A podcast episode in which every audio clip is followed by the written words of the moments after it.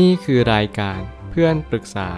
เป็นรายการที่จะนำประสบการณ์ต่างๆ มาเล่าเรื่องร้อยเรียงเรื่องราว ให้เกิดประโยชน์แก่ผู้ฟังครับ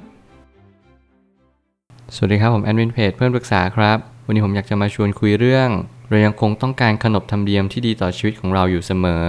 ข้อความทวิตจากโจฮันฮาริได้เขียนข้อความไว้ว่า เราต้องการขนบธรรมเนียมที่ดีต่อชีวิตเรา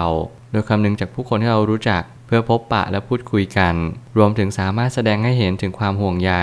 แม้ว่าจะมีข้อบกพร่องกันไปบ้าง แต่เรานั้นสูญเสียความเป็นสังคมแบบนี้ไป หากปราศจากสิ่งที่ได้กล่าวมา ผู้คนมากมายก็จะพ่นพิษใส่กัน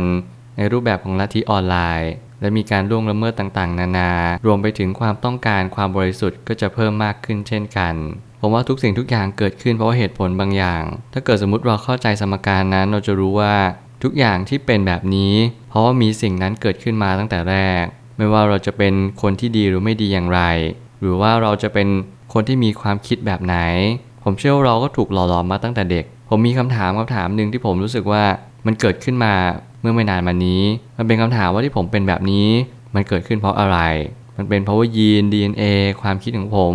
พ่อแม่ของผม หรือสภาพแวดล้อมที่เราถูกเลี้ยงดูมาเป็นแบบนี้ ไม่ว่าจะเหตุผลใดก็ตาม ผมเชื่อทุกอย่างมันมีเหตุผลของมัน ถ้าถามว่าถ้าเกิดสมมติคนเราไม่เจอปัญหาเลย เราจะสามารถแก้ปัญหานั้นได้หรือเปล่า ผมเชื่อว่าคุณก็ไม่สามารถแก้ไขปัญหานั้นได้ อย่างถูกวิธี ก็เพียงเพราะว่าคุณไม่รู้ว่าคุณควรจะแก้ปัญหานั้นยังไง การที่คุณล้มลุกคลุกคลาน การที่คุณล้มเหลวอยู่บ่อยครั้ง มันกลับกลายเป็นการฝึกปือตนเอง การฝึกฝนสิ่งต่างๆทำให้คุณสามารถแก้ปัญหาได้อย่างถูกต้องอย่างแท้จริง ผมไปตั้งคำถามขึ้นมาว่า หากการปล่อยเวลาให้ความเลวร้ายกัดกินมากไปกว่านี้ ผู้คนจะล้มหายตายจากกันไปมากขึ้น รวมไปถึงลูกหลานของเราทุกคน อาจจะไม่สามารถรับรู้ถึงความบริสุทธิ์ในจิตใจได้เลย ส่วนใหญ่พอดแคสต์ของผมภาคหลังผมอยากจะเป็นการเล่าเรื่อง เพื่อสะกิดใจแล้วก็เตือนใจทุกๆ คนว่า โลกเรากำลังดิ่งลงในเรื่องของจิตใจความคิดและสติปัญญา ถึงแม้เราจะมีการเรียนที่สูงมากมายบางคนเรียนถึงต่างประเทศ แต่ผมก็ยังเห็น ความคิดที่เกี่ยวข้องกับการที่ทำให้ชีวิตของเราแย่ลงในอนาคต ซึ่งผมอาจจะดูคิดมากเกินไป หรือผมอาจจะเป็นคนที่ระมัดระวังตัวเอง แล้วก็เป็นนักวางแผนมากๆ แต่สิ่งที่สำคัญที่สุดที่ผมอยากจะสื่อก็คือ ไม่ว่าคุณจะสร้าง culture หรือวัฒนธรรมแบบไหน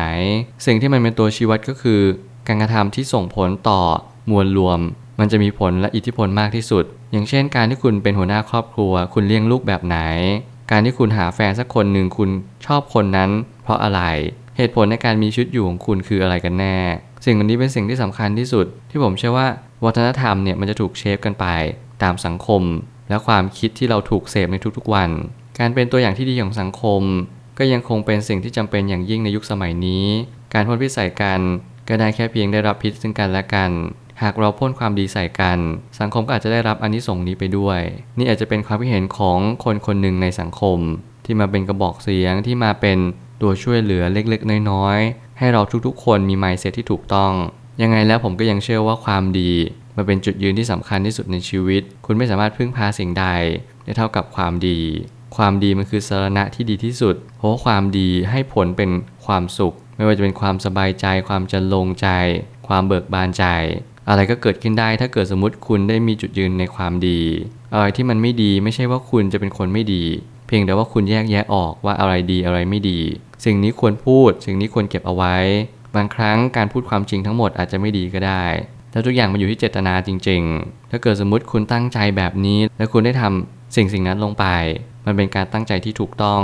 ผมเชื่อว่าผลลัพธ์ยังไงก็ต้องถูกต้องตาม มันก็จะเป็นไปตามสิ่งที่คุณตั้งใจเอาไว้นั่นแหละ หลายคนและหลายครั้งที่ผมสังเกตเห็น ว่าทำไมเขาถึงไม่มั่นใจสิ่งที่เขากระทำเพราะเขาไม่รู้ว่าสิ่งที่เขากระทำ มันเกิดจากสิ่งเขาตั้งใจจริง ๆ หรือเป็นเพราะอารมณ์ของเขา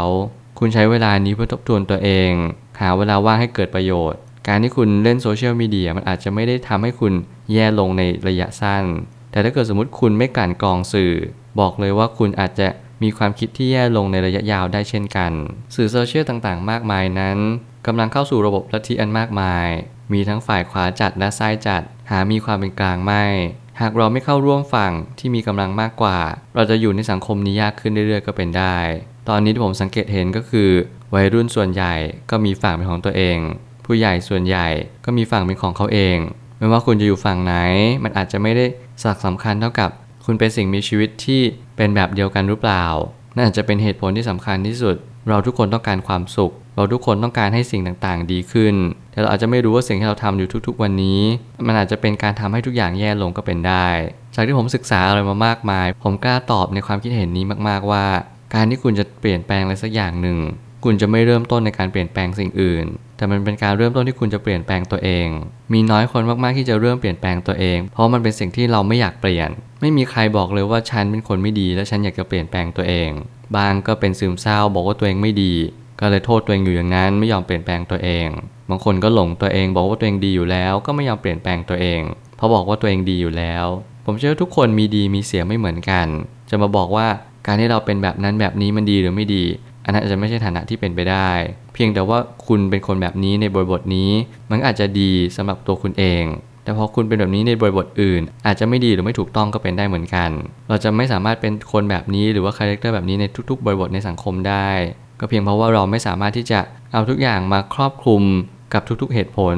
เพราะมันอันตรายมากๆที่เราจะผิดพลาด ความผิดพลาดมีอย่างมหาศาลเลยก็เป็นได้เหมือนกัน ถ้าโลกกำลังมาดัดแปลงอะไรบางสิ่ง ไม่ว่าจะเป็นระบบทางธรรมชาติที่กำลังคัดสรรผู้ที่แข็งแกร่งให้อยู่รอด และให้ผู้ที่อ่อนแอลาจากโลกนี้ไป การตั้งคำถามว่าความเมตตายังจำเป็นอยู่ไหมในสถานการณ์ขับขันนี้ ผมก็ยังยืนยันคำตอบเดิมว่าความเมตตายังสำคัญอยู่ คุณต้องมีความเมตตากรุณามุทิตาและก็อุเบกขาอยู่ตลอดเวลา นี่คือที่อยู่ของพรหมมันคือพรหมวิหารสี่แล้วคุณจำเป็นต้องทำเพื่อความสงบสุข เพื่อความร่มเย็นของทุกๆ มวลมนุษยชาติ เพื่อทุกๆสรรพสิ่งในโลกใบนี้เลย คุณอาจจะต้องโฟกัสในสิ่งที่ควรโฟกัส อาจจะเป็นจะต้องลองดูอะไรบางสิ่งบางมุม โลกเรานี้มีสิ่งต่างๆ มากมายที่กำลังเป็นปัญหา และคุณสามารถแก้ไขปัญหานั้นได้ ผ่านความคิดผ่านการกระทำผ่านสิ่งต่างๆ ที่คุณได้หล่อหลอมขึ้นมา สุดท้ายนี้ คำว่าการแสดงความคิดเห็น ต้องอยู่ในกรอบของจริยธรรมและศีลธรรมเสมอ ไม่ใช่ว่าเราอยากจะอ้างว่าเราพูดอะไรก็ได้ หรือแสดงความเห็นอะไรก็ได้ตามใจ เพียงเพราะประเทศนี้ปกครองในรูปแบบประชาธิปไตย สิ่งนี้เป็นเรื่องเซนซิทีฟมาก ซึ่งผมก็อยากให้ทุกคนทบทวนตัวเอง แล้วก็พิจารณาตัวเองให้เยอะๆ สภาพแวดล้อมตอนนี้มีสื่อต่างๆ เต็มไปหมด มันคือ free speech มันคือการที่เราสามารถแสดงความคิดเห็นอะไรก็ได้ แต่เราจงระมัดระวังในการแสดงความคิดเห็นต่างๆ มันไม่ได้เป็นเพียงเพราะว่าเราจะไปกระทบจิตใจใคร แต่มันเป็นเพราะว่าการที่เราแสดงความเห็นต่างๆ มันอาจจะส่งผลต่อชีวิตเราในอนาคตก็เป็นได้ ผมอยากให้ทุกคนมีความคิดที่เปิดกว้าง คุณสามารถที่จะมีความคิดอะไรก็ได้ตามใจ เพียงแต่ว่าคุณต้องรู้ว่าหลักประชาธิปไตยคืออะไร จงเรียนรู้กับมัน ใช้มันให้เกิดประโยชน์สูงที่สุด และเราจงใช้สิทธินี้ไปทางที่ถูกต้องเท่านั้น เพราะยังไงแล้วจริยธรรมและศีลธรรมก็ยังสูงกว่ากฎหมายเสมอ การที่เราปกครองกันด้วยศีล ปกครองด้วยความเป็นปกติ จะทำให้เรามีความสุขในชีวิตมากยิ่งขึ้น ผมเชื่อว่าทุกปัญหาย่อมมีทางออกเสมอ ขอบคุณครับ รวมถึงคุณสามารถแชร์ประสบการณ์ ผ่านทาง Facebook Twitter และ YouTube และอย่าลืมติด Hashtag เพื่อนปรึกษาหรือ f r ร e n d t a l k ด้วยนะครับ